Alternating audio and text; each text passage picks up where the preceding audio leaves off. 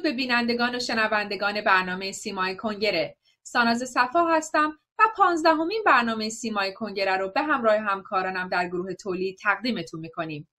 امروز پنجشنبه سوم بهمن ماه 1398 برابر با 23 ژانویه 2020 میلادی هست.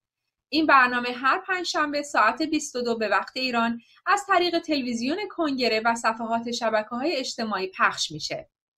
همچنین این برنامه در سه نوبت از رادیو نارمک نیز پخش میشه و شنوندگان می‌تونن از طریق www.radionarmak.com در روزهای پنجشنبه ساعت 23 و 30 دقیقه به وقت ایران یک شنبه ها ساعت 15 و 30 بازپخش اول و در روزهای سه شنبه ساعت 4 بامداد بازپخش دوم این برنامه را همراهی کنند.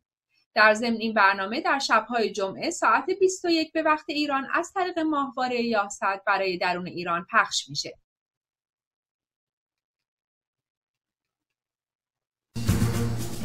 همکاری و عضویت شما در کنگره رهایی ایران یعنی مسئولیت پذیری و دوری از بیتفاوتی تغییر در کیفیت مبارزات شتاب بخشی به آزادی کشورمان و میراسی برای آینده فرزندان ایران است.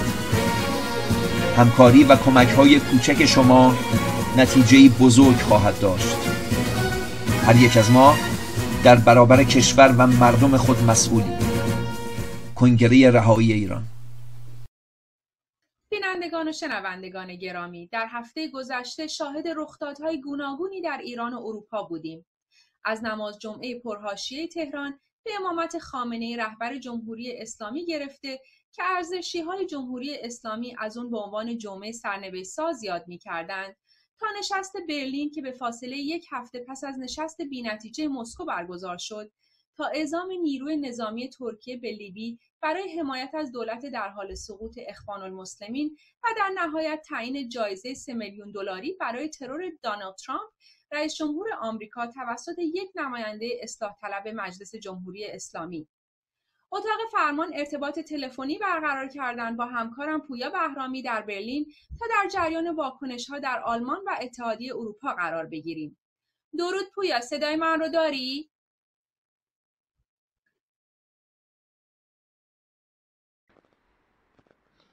درود ساناز اجازه می‌خوام که از برلین بارونی در نزدیکی دفتر صدر آلمان و پارلمان آلمان درودی هم به همه همیهنانم در گرد گیتی داشته باشم. واکنش ها در اروپا نسبت به آتش بحث لیبی چی بود؟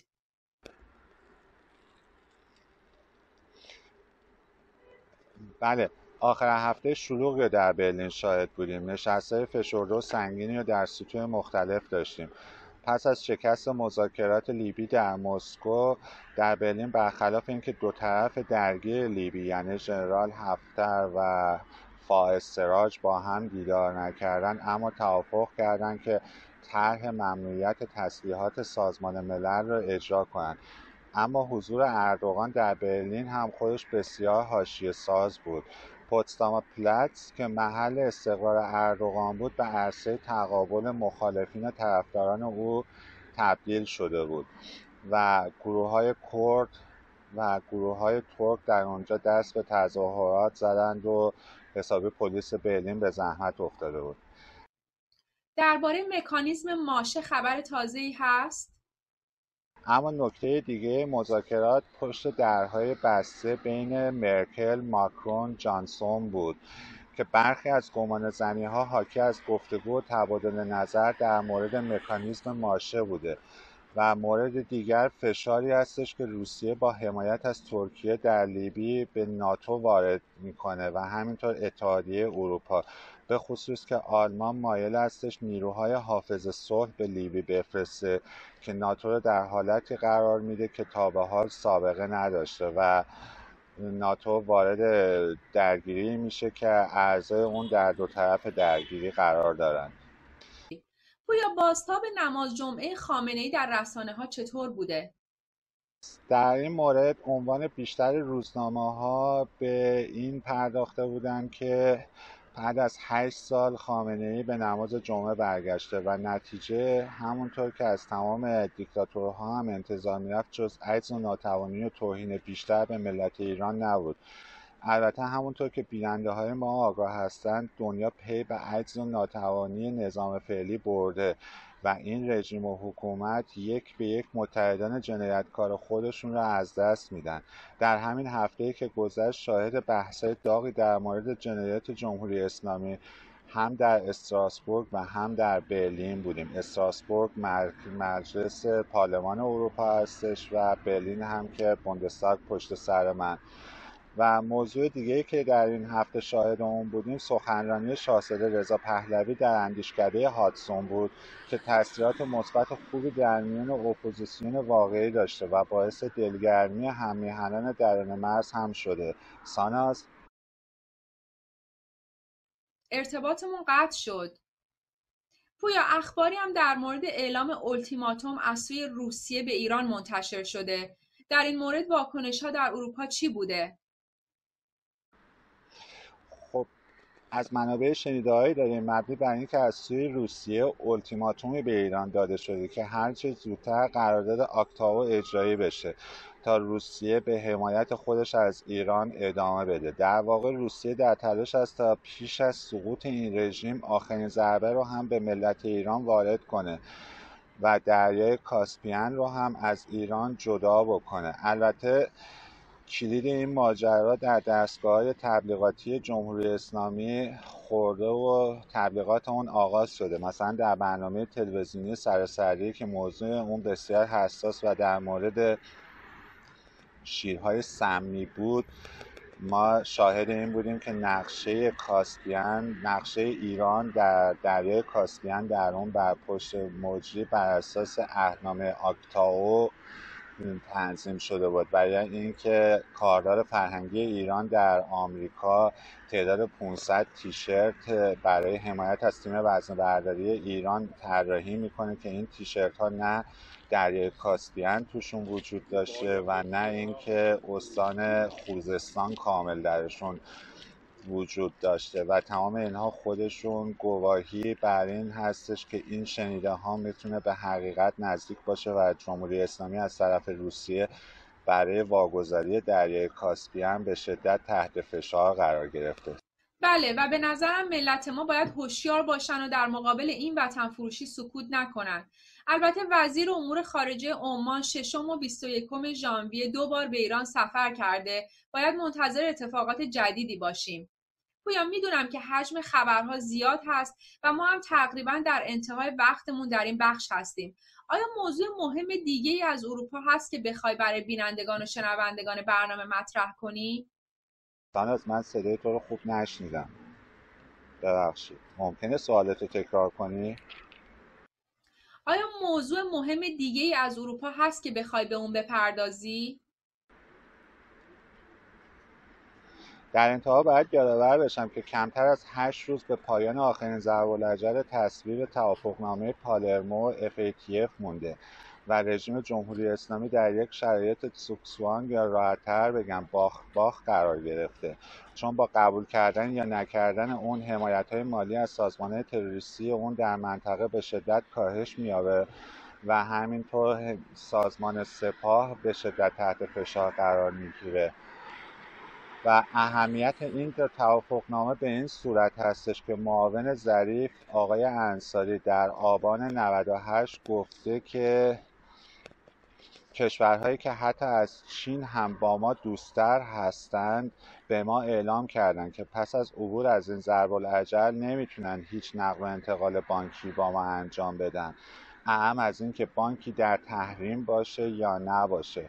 و می‌دونیم و داریم می‌بینیم که خود به خود جمهوری اسلامی داره خودش رو توی سرشیبی سقوط بیشتر و بیشتر حول میده و به سرعت داره این مسیر رو پایین میره در انتها برای همه بینندگان این بخش برنامه آرزوی سلامتی و بهروزی و برای میهنمون آرزوی آزادی و آبادی دارم. از وقتی که در اختیار من قرار دادید بسیار سپاسگزارم و به شما و همکارانم بدرود میگم. سپاسگزارم. ممنون از تو پویا. در اینجا با تو خداحافظی می‌کنیم. قابل توجه سازمان ها، احزاب و تشکل های سیاسی مخالف جمهوری اسلامی حاکم بر ایران. در راستای سرنگونی رژیم اشغالگر جمهوری اسلامی در ایران و حاکمیت نظام سیاسی بر اساس خواست ملت که شکل آن با رأی اکثریت مردم تعیین خواهد گردید هما از کلیه تشکلهای سیاسی که در پی حزب کلیت نظام جمهوری اسلامی می باشند و به یک پارچگی و حفظ تمامیت ارزی ایران پرچم سرنگ مزین به شیر خورشید تعیین نظام سیاسی آینده با رأی اکثریت مردم و برقراری دموکراسی بر اساس منشور حقوق بشر سازمان ملل متحد باورمند و پایوند می باشند دعوت می نماید تا برای همبستگی و تقویت جبهه مبارزه با نظام حاکم بر ایران با حفظ استقلال سازمانی خود به هما بپیوندند. برای کسب اطلاعات بیشتر لطفاً به سایت www.homadiran.com مراجعه نمایید. همگرایی ملی ایرانیان هما.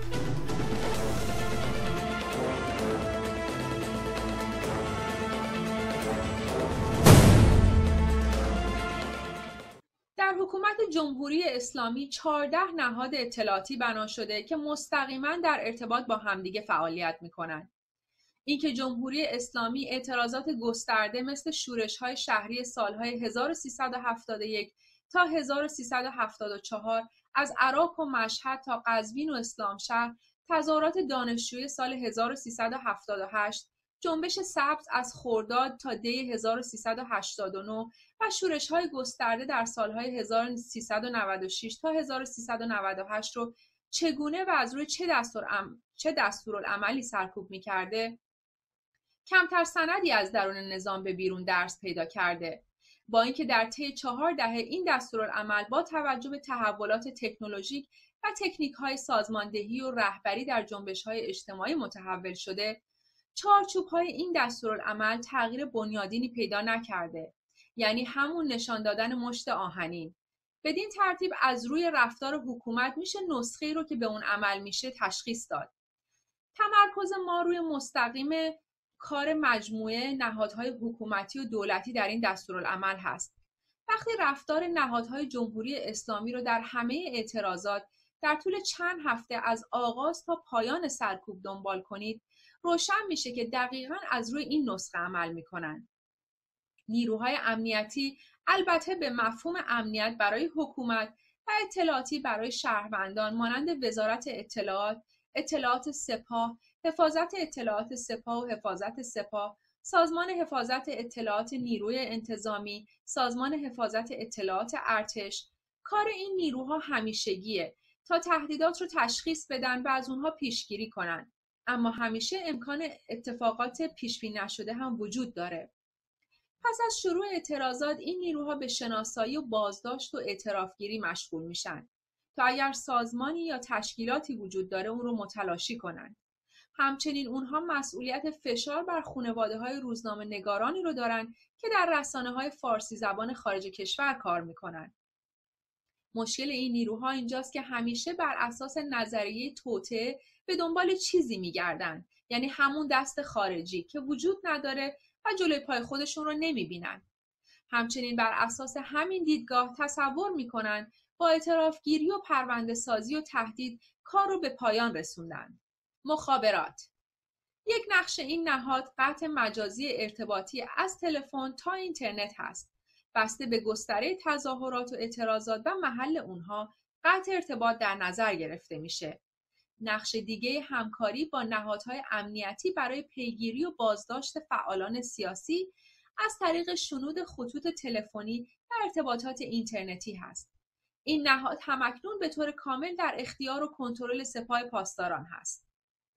نیروهای میدانی نیرو انتظامی، بسیج، لباس شخصی ها و سپاه این چهار نیرو با اسامی متفاوتی که دارند مثل نوپو یا یگان ویژه به نوبت برای ارعاب و سرکوب خیابانی، لشکرکشی خیابانی، متفرق کردن با کتک زدن، آب پاشیدن، بازداشت و شلیک گلوله های پلاستیکی و جنگی اعزام میشن. به این ترتیب که اگر نیروی انتظامی و واحدی که زیر نظر اون برای سرکوب ها تربیت شده از پس ماجرا برنیان به ترتیب بسیج و لباس شخصی ها به کمک اون میان و اگه اونها هم نتونستن سپاه وارد عمل میشه. البته سپاه فرماندهی نیروهای میدانی رو در اختیار داره. سپاه همچنین نقش ترمینیتور یا همون پایان دهنده رو در این ماجرا بازی می‌کنه و مجوز داره که به هر قیمت کار رو تموم کنه. این کار سپاه بر, در بر اساس مأموریت اون که حفظ انقلاب اسلامی یا همون نظام هست انجام میشه. نیروهای میدانی که مدام تحت آموزش و تمرین هستند سه کار کرد دارن اول بازداشت گسترده نیروهایی که می‌تونن نقش رهبری رو در خیابان بازی کنن مثل دانشجویان، فعالان سیاسی، فعالان حقوق بشر. دوم، رصد کردن اعتراضات و مشخص کردن افرادی که باید بازداشت بشن. به قول اونها سردسته ها. سوم لشکرکشی به مناطق پرجمعیت برای ارعاب و جابجایی سریع برای پوشش مناطق گوناگون این نیروها به انواع ابزارهای سرکوب شهری مجهز هستند چون رژیم به رغم جار و جنجال درباره تهدیدات خارجی به خوبی می‌دونه که مردم ایران بزرگترین تهدید برای اونها هستند. به همین دلیل این بخش بودجه نامحدودی داره و افرادش از میون شرورترین نیروهای اجتماعی استخدام میشن. اوباشی که امروز به فرماندهان سپاه تبدیل شدن به سادگی می‌تونن افرادی شبیه به خود رو استخدام کرده و برای سرکوب خیابانی تربیت کنند. فدراسیون های ورزشی این نهادها همه مسابقات ورزشی رو در روزهای اعتراضات تعطیل می‌کنن تا مبادا در گرد همایی تماشاگران شعاری داده بشه یا اعتراضات از ورزشگاه به بیرون سرریز کنه شعارهای مکرری که حتی در زمانهای عادی در ورزشگاه داده میشه مقامات رو متوجه امکان بالای اعتراض در هر گونه گرد همایی عمومی کرده. بخش آموزش در دوران بالا گرفتن اعتراضات دانشگاه ها و آموزش و پرورش در مناطقی که امکان اعتراض در اونها میره تعطیل میشن تا مبادا تجمع اعتراضی در اونها صورت بگیره. البته در صورت عدم هماهنگی و باز بودن یک دانشگاه نیروهای لباس شخصی آماده دستگیری جمعی دانشجویان در تجمعات هستند. جالب این که بعد از چهل سال گزینش و تصفیه و اسلامی سازی حکومت هنوز هم نمی‌تونه به عدم اعتراض در این نهادها اطمینان داشته باشه. صدا و سیما این سازمان مسئولیت فیلمبرداری از معترضان برای پرونده سازی، پخش اعترافات تلویزیونی دستگیر شدگان و همکاری در اعترافگیری و پخش برنامه برای خارج و هدایت شده بودن معترضان رو بر عهده دارند. سازمان صدا و سیما برخلاف تصور غربی ها یک نهاد رسانه‌ای و حتی تبلیغاتی نیست بلکه یکی از واحدهای سرکوب در زمان اعتراضات و ذهنشویی و مهندسی فرهنگی و اجتماعی در غیر زمان اعتراضات است. ارتش سایبری در اوج تظاهرات برای حکومت مهم هست تا حدی که می‌تونه در کار سایت های اطلاع رسانی یا شبکه های رادیویی و تلویزیونی غیر دولتی اخلال ایجاد کنه. پارازیت و حک از روش های معمول هست. حکومت نام این کارها رو گذاشته جنگ سایبری. ارتش سایبری جمهوری اسلامی واحدی از تشکیلات سپاه پاسداران هست. سایت های شبه دولتی و شبکه های اجتماعی خبرسازی و نظرسازی و دیگر کارهای تبلیغاتی ضد اعتراض بر عهده اینهاست. اونها تا حد ممکن به توجیه درستی تصمیمات حکومت در تصمیمات مربوط به سرکوب ها مشغول میشن. سایت های مثل الف، تابناک، خبر آنلاین و مانند اونها تلاش می‌کنن شواهدی برای اتهامات مقام های عالی رتبه فراهم کنند. به عنوان مثال اگر مقامات بالا معترضان رو وابسته به مجاهدین خلق یا خانواده پهلوی بدونن یا اشرار بنامن برای این ادعاها شواهد کافی فراهم می‌کنن. همچنین اونها تلاش می‌کنن رسانه هایی رو که خبررسانی می‌کنن اعتبار ضد ملی و ضد مذهبی جلوه بدن. نقش این سایت ها در جریان اعتراضات به هیچ وجه اطلاع رسانی نیست بلکه پشتیبانی از سازمان سرکوب است. سازمان تبلیغات اسلامی. این سازمان پس از اون که کشتارها بازداشت شده, بازداشت شده ها انجام شد و نیروهای میدانی تونستن از عدم حضور معترضان در خیابان اطمینان حاصل پیدا کنند فعالیتش رو برای انجام تظاهرات به نفع رژیم در سراسر کشور و بالاخص در شهرها و مناطقی که اعتراض وجود داشته آغاز می‌کنه تا به مردم و افکار عمومی بین المللی نشون بده که پایگاه اجتماعی رژیم از میون نرفته و مردم در صحنه هستند. نام این گرد همایی ها تجمع مردمی دفاع از امنیت و اقتدار هست. گرد همایی نه دی که هر ساله برگزار میشه برای ختم ماجرای جنبش سبز انجام میشه. در این گونه تظاهرات همه کارکنان دستگاه های تحت نظر رهبری و سپاه و بسیج با لباس, شخصی، با لباس های شخصی حضور پیدا می کنند. در دو دهه اخیر با توجه به بستی که نهادهای تحت نظر رهبری و مؤسسات اقتصادی تحت نظر سپاه داشتند مثل مخابرات و خیلی مراکز دیگه جمع کردن هزاران نفر در استانها و حدود 300 هزار نفر در تهران 22 میلیونی و امکان ارسال جمعیت با اتوبوس از مناطق نزدیک توسط بسیج و سپاه بر پایه چنین تظاهراتی کار دشواری برای رژیم نیست. وزارت خارجه نقش وزیر خارجه و سخنگوی وزارت خارجه این هست که هر گونه ابراز نگرانی از سرکوبها و دخالت خارجی در مسائل ایران بنامه و آنها را محکوم کنه. همچنین نمایندگی های این وزارت مدام اخبار سرکوب ها در رسانه های خارجی رو تکسیب می کنند و یا اونها را امنیتی می نامند تا به سرکوب های حکومت مشروعیت بدن.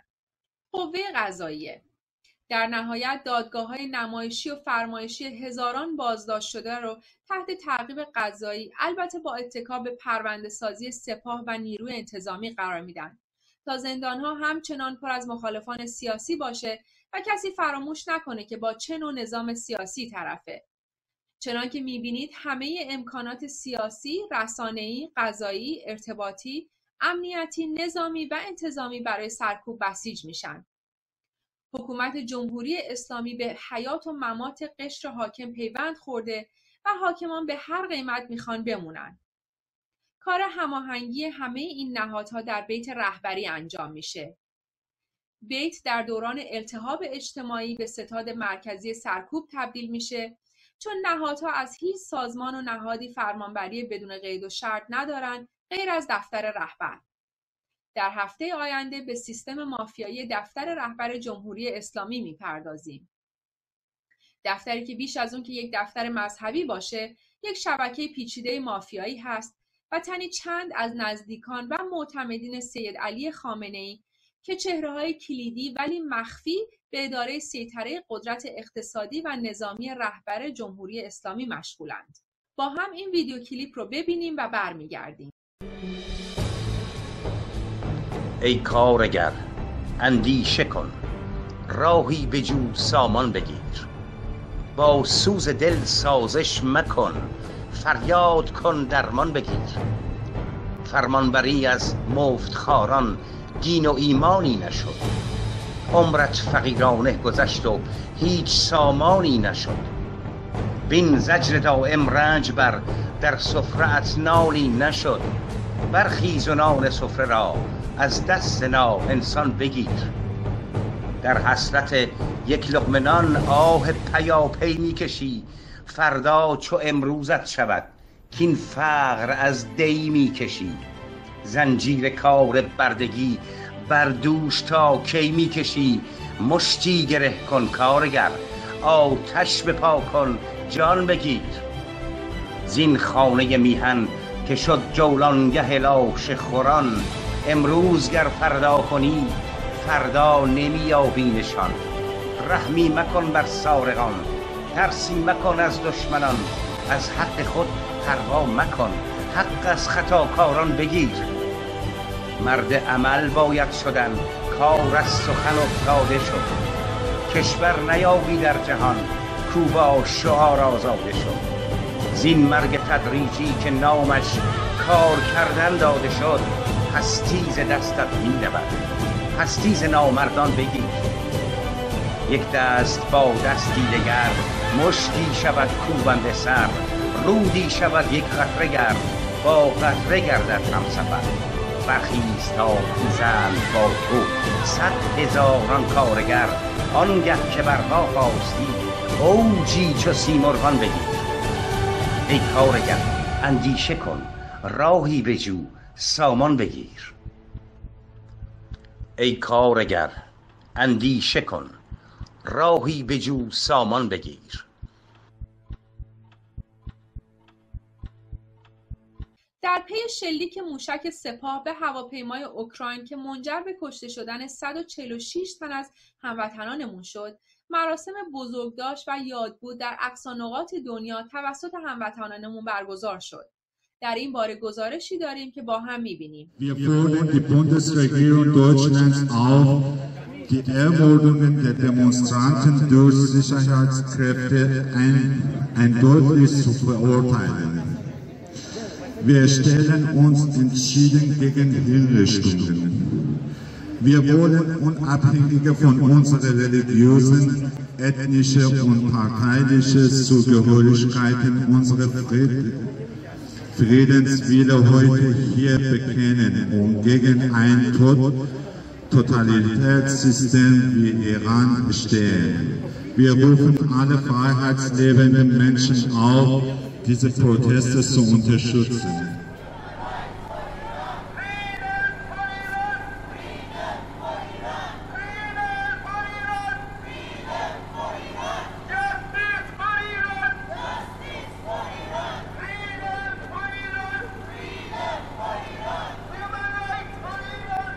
با درود به همه هم میهنانم در سر تا سر دنیا. ما امروز اینجا جمع شدیم در شهر گلاسکو که همدردی و همدلیمون رو با خانواده های جانباختگان انهدام پرواز هوایی تهران اوکراین اعلام بکنیم. و امیدواریم که تسلای خاطر بازماندگان این عزیزان ما امروز اینجا اهالی ایرانی های اهل گلاسکو اسکاتلند هستن که اینجا جمع شدن در حدود 150 نفر در مرکز شهر گلاسکو جمع شدن. برای اینه که گرامی داشته یاد 176 مسافری که در هواپیمای اوکراینی کشته شدن به قتل رسیدن توسط سپاه پاسداران. و ما اینجا جمع شدیم شم روشن کردیم و استقبال خیلی خوبی شد. برای اینی که اون قربانیان هیچ وقت فراموش نشن و در واقع مردم اینجا عدالت می‌خوان عدالت واقعی که مقسمین اصلی پای محاکمه بیان و در واقع تغییر رژیم رو می‌خوان.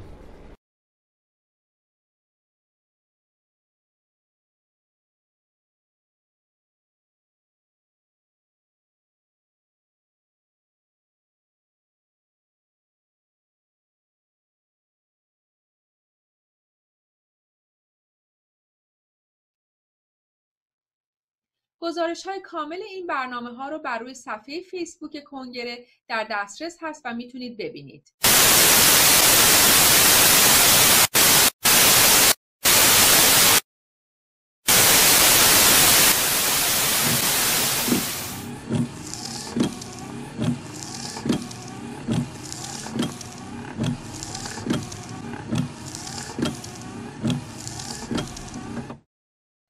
در هفته گذشته احمد حمزه نماینده انتصابی برای شهر کهنوج از توابع کرمان در صحن مجلس اعلام کرد که سه میلیون دلار برای ترور دانالد ترامپ رئیس جمهور آمریکا جایزه تعیین کرده. حاج قاسم قلب روح همه ملت مبارز مبارز عالم بود و به ویژه ما کرمانیان. همه ما مردم کرمان سربازان تحت امر حضرت عالی هستیم برای گرفتن انتقام حاج قاسم اگر همه ما هم شهید بشویم ابایی نداریم.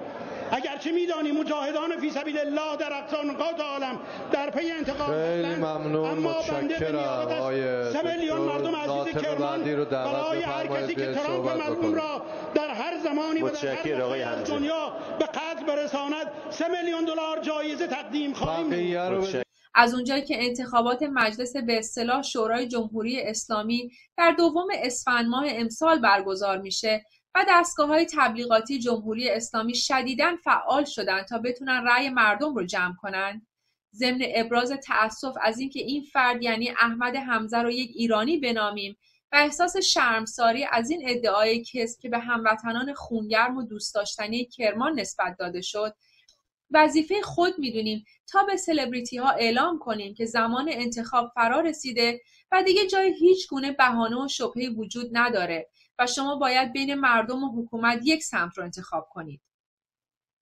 برای همگی مبرهن هست که رژیم جمهوری اسلامی قاتل مردم ایرانه و هیچ تفاوتی بین جناهای سیاسی اون اهم از اصلاح طلب، اصولگرا و یا هر جناح دیگه وجود نداره و اکنون کاسه توجیه خالی از هر نوع ادعایی شده.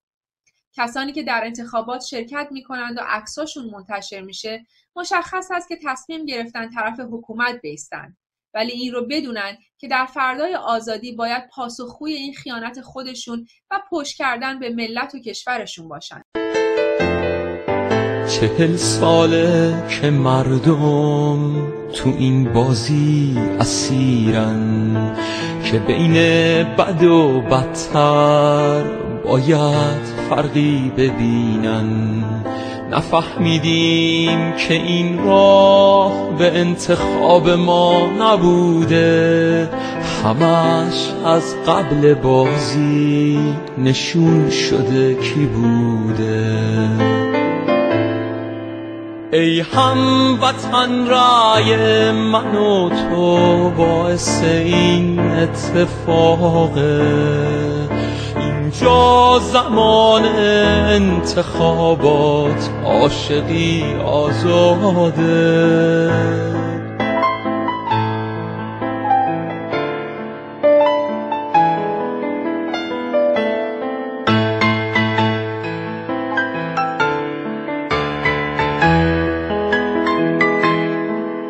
من و تو هم وطن باید برای زنده بودن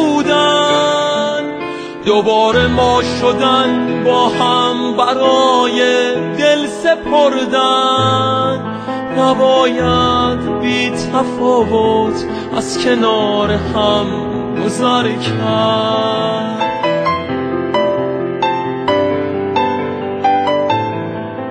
نمی‌ذاریم بمونه برامون حسرت جهان سوم کجاست و چه کسانی در اون زندگی می‌کنن؟ درود بر شما.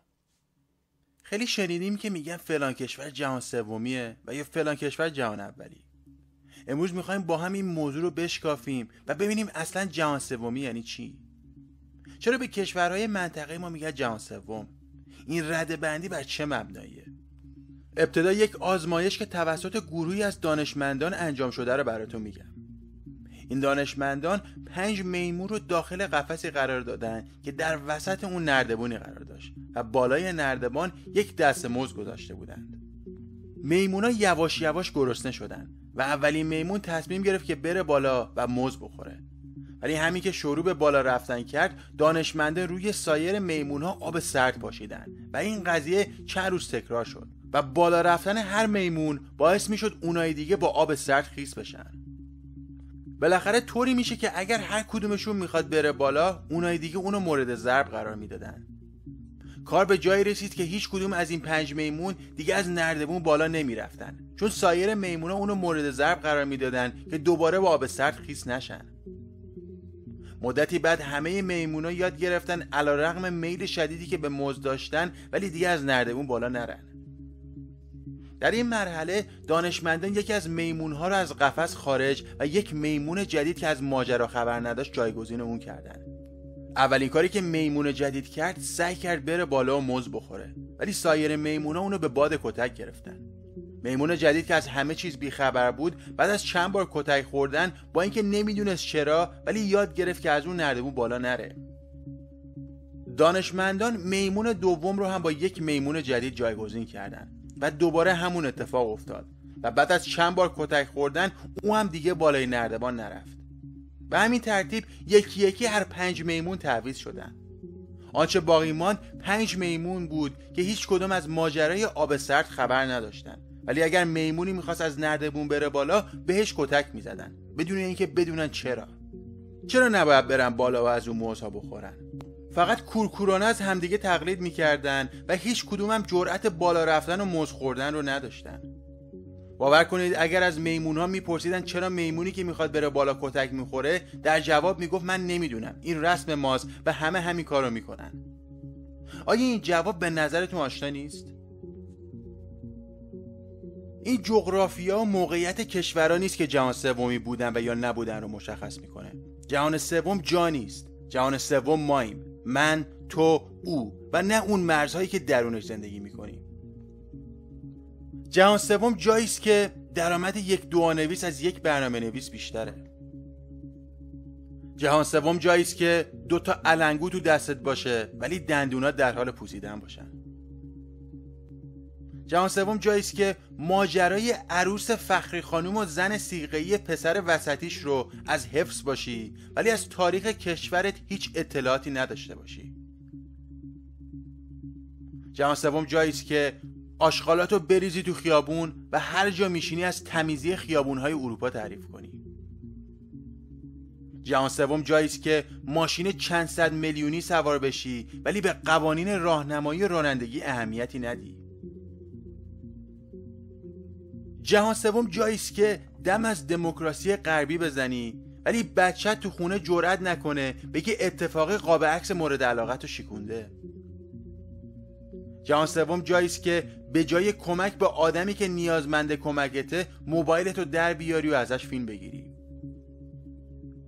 جهان سوم جایی است که فقر در اون فقط فقر مالی نیست. جهان سوم جایی است که مردمانش با یک عدسه از هدفشون دست می‌کشن. یک خورده بیشتر فکر کنیم و از تقلید کورکورانه دست بکشیم. ما هستیم که تعیین می‌کنیم در چه جایگاهی قرار داریم و جهان چندم هستیم. یک ساعت تفکر مثبت بهتر از هفتاد سال عبادت از روی عادته. به امید آگاهی و التماس تفکر. زنده باد انسانیت. نوبت برنامه نگاه دوم رسید با خانم شیرین یادگاری کارشناس ارشد روابط بین الملل و عضو سازمان عفو بین الملل برنامه رو ادامه میدیم.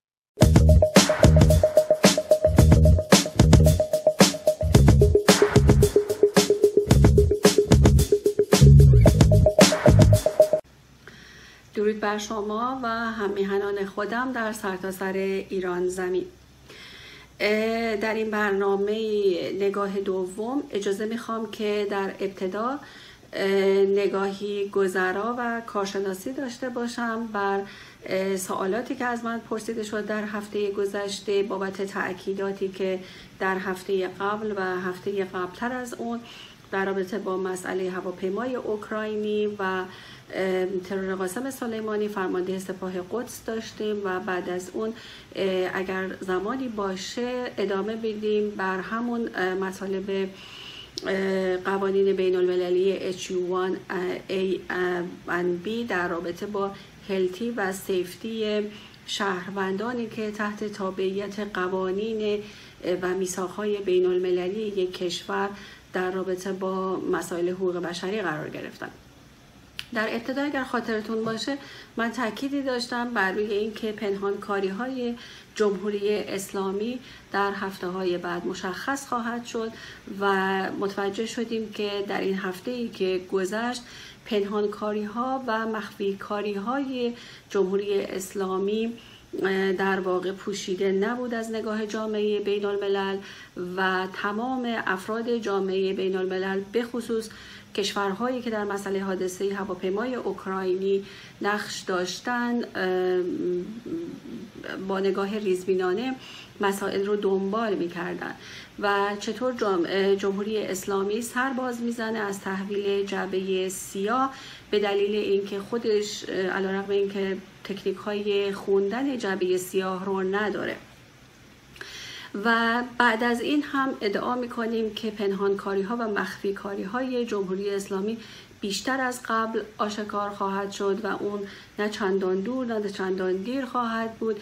به دلیل اینکه مسئله سقوط هواپیمای اوکراینی ربط مستقیمی داره با ترور قاسم سلیمانی و کسانی که در این زمینه نقش داشتن و با توجه به صحبت‌های رهبر در واقع جمهوری اسلامی که در نماز جمعه عنوان می‌کنه و تصمیم داشتن که یک یوم الله دیگه ای بسازن از این شرایط ویژه‌ای که با فشار و ارعاب و زور مردم رو از شهرهای مختلف آورده بودن و حتی نتونستن اون رو هم مدیریت بکنن و تعداد زیادی کشته داد در برگزاری مراسم قاسم سلیمانی.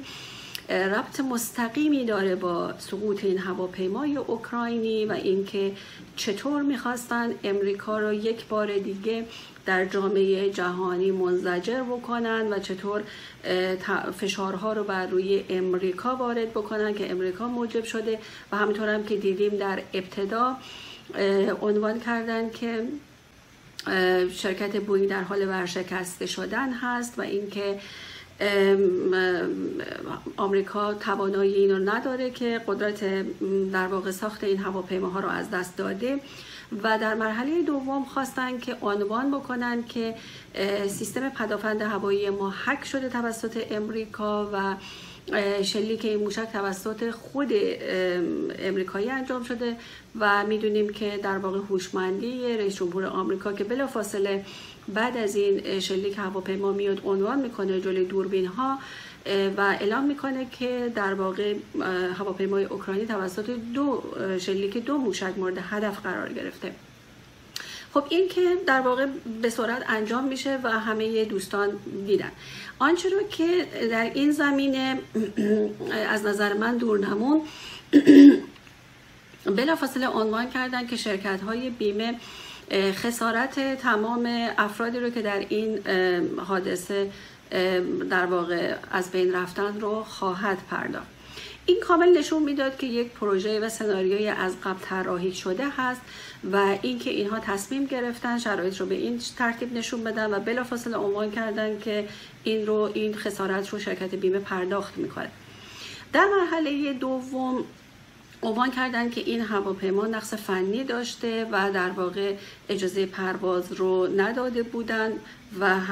خلبان هواپیما اصرار داشته که بلند و عنوان کرده که اگر اجازه ندید به ازای هر یک ساعت تاخیر ده هزار دلار جریمه خواهید شد و بعد از این این هواپیما اجازه پرواز پیدا می‌کنه همونطور که شما اطلاع دارید و تمام کارشناسان هم در این زمینه از آن داشتن خلبان هواپیما قبل از بلند شدن باید در واقع از تمام پدافندهای هوایی کشور سیستم راداری و جاهایی که مرتبط هستن با پرواز کد کلیر بگیره. و این هواپیما هم این کار رو انجام داده بوده و در واقع کد کلیر از سیستم پدافند هوایی کشور رو دریافت کرده بوده. و این در جعبه سیاه ضبط شده. مکالمات خلبان در رابطه با اینکه تاخیرهایی داشته مکالماتی داشتن که افرادی رو بعد از هواپیما که در واقع وارد خاک اوکراین شده بودن بیرون بکنه و اینکه کد کلیر گرفته و موارد این چنینی در سیستم جب سیاه اون هواپیما ضبط شده و بعد از اون هم تلاش هایی داشتن در رابطه با اینکه این جب سیاه رو با ولتاژ بالای برق از بین ببرند و نتونستند به علت تکنیک های فنی بالایی که این جب سیاه داشته و در هر حال ناچار شدن که این رو به عنوان خطای انسانی عنوان بکنن ولی تصورشون این بود که با عنوان خطای انسانی جامعه بین الملل از اونها رد خواهد شد. ولی نه تنها رد نشد بلکه فشارهای جامعه بین الملل روز به روز داره افزایش پیدا می‌کنه و از اونها می‌خوان که در واقع کارشناسان مستقل رو در این زمان بفرستن و پاسخگو باشن نه تنها جمهوری اسلامی پاسخ مناسبی نداد.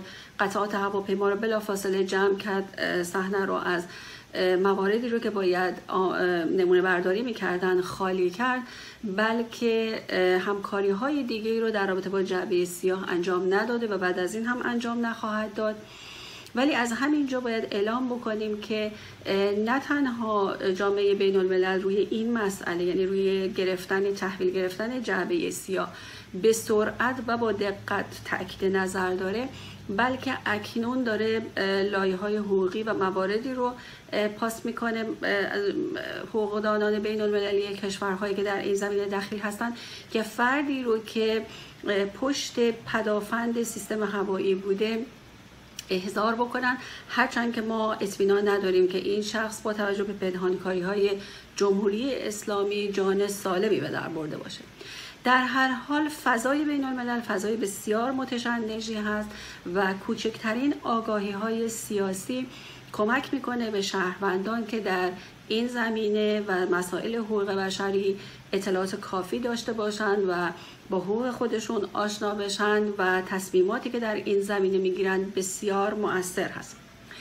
و اینکه در رابطه با مطلبی که چطور ما از نقش روسیه در این زمان قفلت کردیم و اینکه کارشناسان سیاسی ما کمتر به این مطلب در هفته های اخیر پرداختن یک نگاه ویژه‌ای باید باز بشه.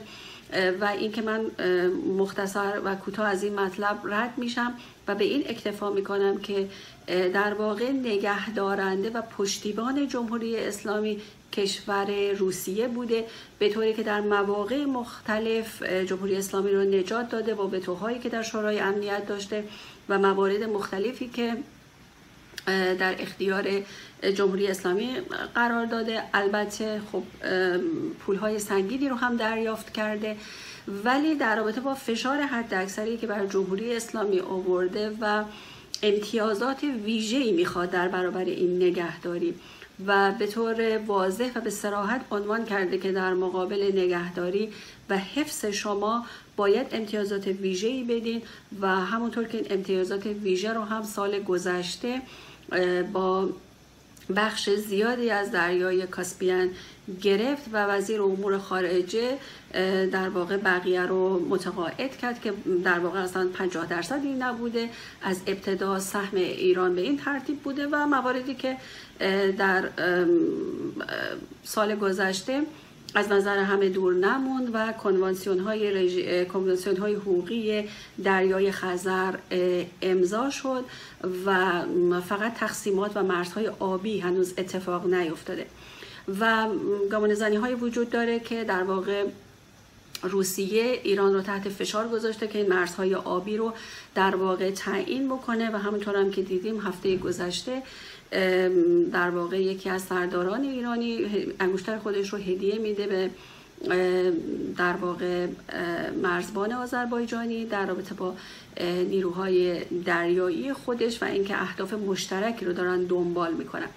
ولی واقعیت این هستش که جمهوری اسلامی به شدت تحت فشار روسیه قرار گرفته از نظر این تقسیمات ها آبی و در هفته های آینده نماینده های کشور رو مجبور خواهد کرد که به این مسائل تقسیمات آبی گوش کنند و اینکه حد و حدود آبی رو مشخص بکنند. به دلیل در واقع امنیت دریای خزر حضور نیروهای روسیه و اینکه داره امتیازات ویژه‌ای رو از جمهوری اسلامی بابت نگهداری می‌گیره. و اینکه باز تاکید ما بر این هست که الان زمانی هستش که هموطنان من نسبت به شرایط سیاسی خودشون آگاه باشند و کوچکترین آگاهی سیاسی از روابط بین الملل و موارد دیگه کمک می‌کنه که تصمیمات اساسی و جدیتری بگیرن در انسجام داخلی. هفته گذشته تاکید داشتیم بر روی اینکه جامعه فرهنگی داخل کشور رو هماهنگ بکنید و این بسیار قابل اهمیت هست که ما اکنون باید در کنار هم این شرایط رو ایجاد بکنیم. و جامعه فریحیخت جامعه نخبه افراد دانشجو کسانی که در واقع شروع کردن این اعتراض های مدنی رو کمک بکنیم جامعه هنرمندانی که به ما پیوستن قدردانی بکنیم در کنارشون بمونیم اونها رو دل سرد نکنیم.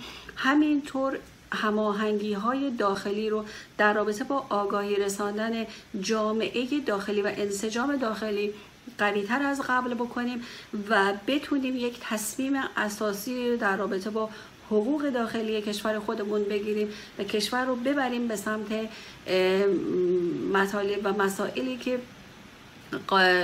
به سمت فروپاشی نزدیک بشه.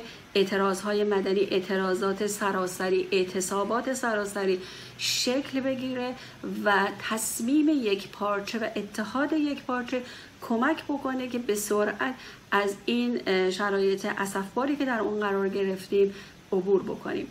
متاسفانه فرصت نشد در رابطه با HU 1 A صحبت بکنیم و مطالب بسیار زیاد هست در رابطه با آسیب های احساسی که جمهوری اسلامی انجام داده و کشور رو در خطر قرار داده امنیت و هویت ما رو در خطر قرار داده و جایی که به نفع خودش هست از ایران از واژه ایران استفاده می‌کنه و در جای دیگه از مقدس سازی اسلام و نبرد ایدولوژی توسط تئوریسین های خودشون صحبت می‌کنن و اینکه چطور همه رو همه بچه ها همه اخشار مختلف جامعه رو با سخنان تند دعوت می‌کنن به آشوب هایی که بر علیه امریکا انجام بده و خیلی تمایل دارن که جنگ در کشور اتفاق بیفته.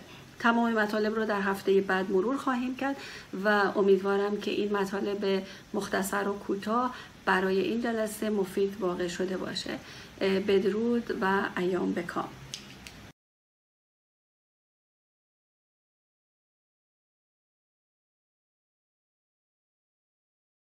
We are here to say that Iran is not for sale.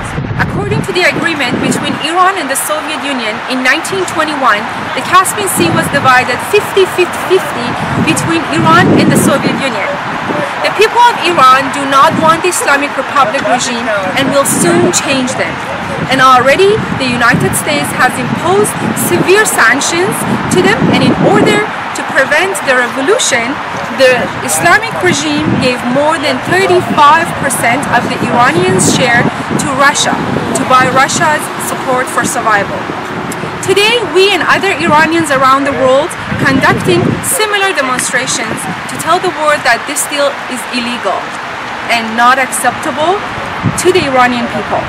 The Islamic Republic has no legitimacy and is not the choice of Iranian people we declare to the Western governments that it's better for them to stand by the people of Iran now because this terrorist regime will change soon and the people of Iran will not forget their own friends and those who stood by them and by the people.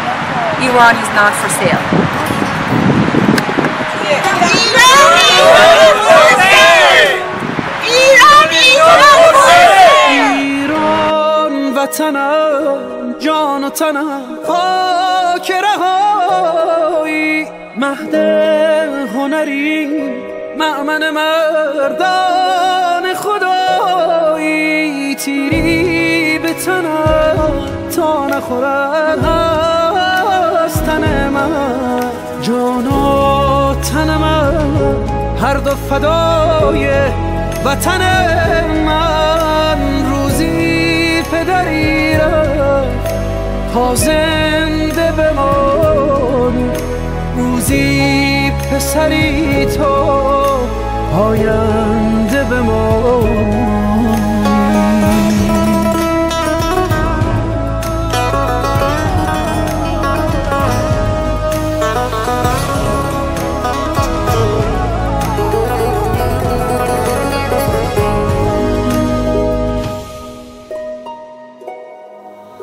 با یار بمانم منو با یار بمیرم.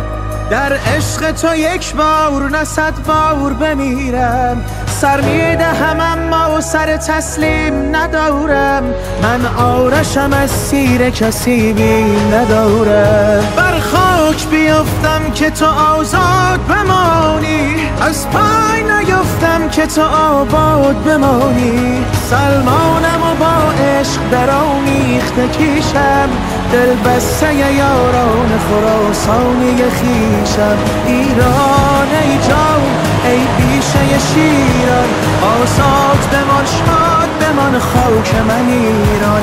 ایران ای جان ای بیشه شیران آزاد بمان شاد بمان خاک من ایران. ایران اینجا ای بیشه شیران آزاد بمان شاد بمان خاک من ایران ایران ای جان ای بیشه شیران. آزاد بمان شاد بمان خاک من ایران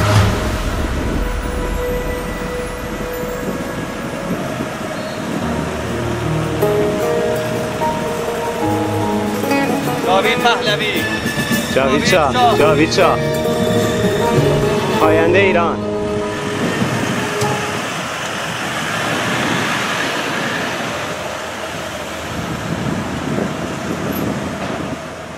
با سپاس از خانم شیرنه یادگاری. نوبت بخش معرفی کتاب این هفته رسید. یک زمین جدید.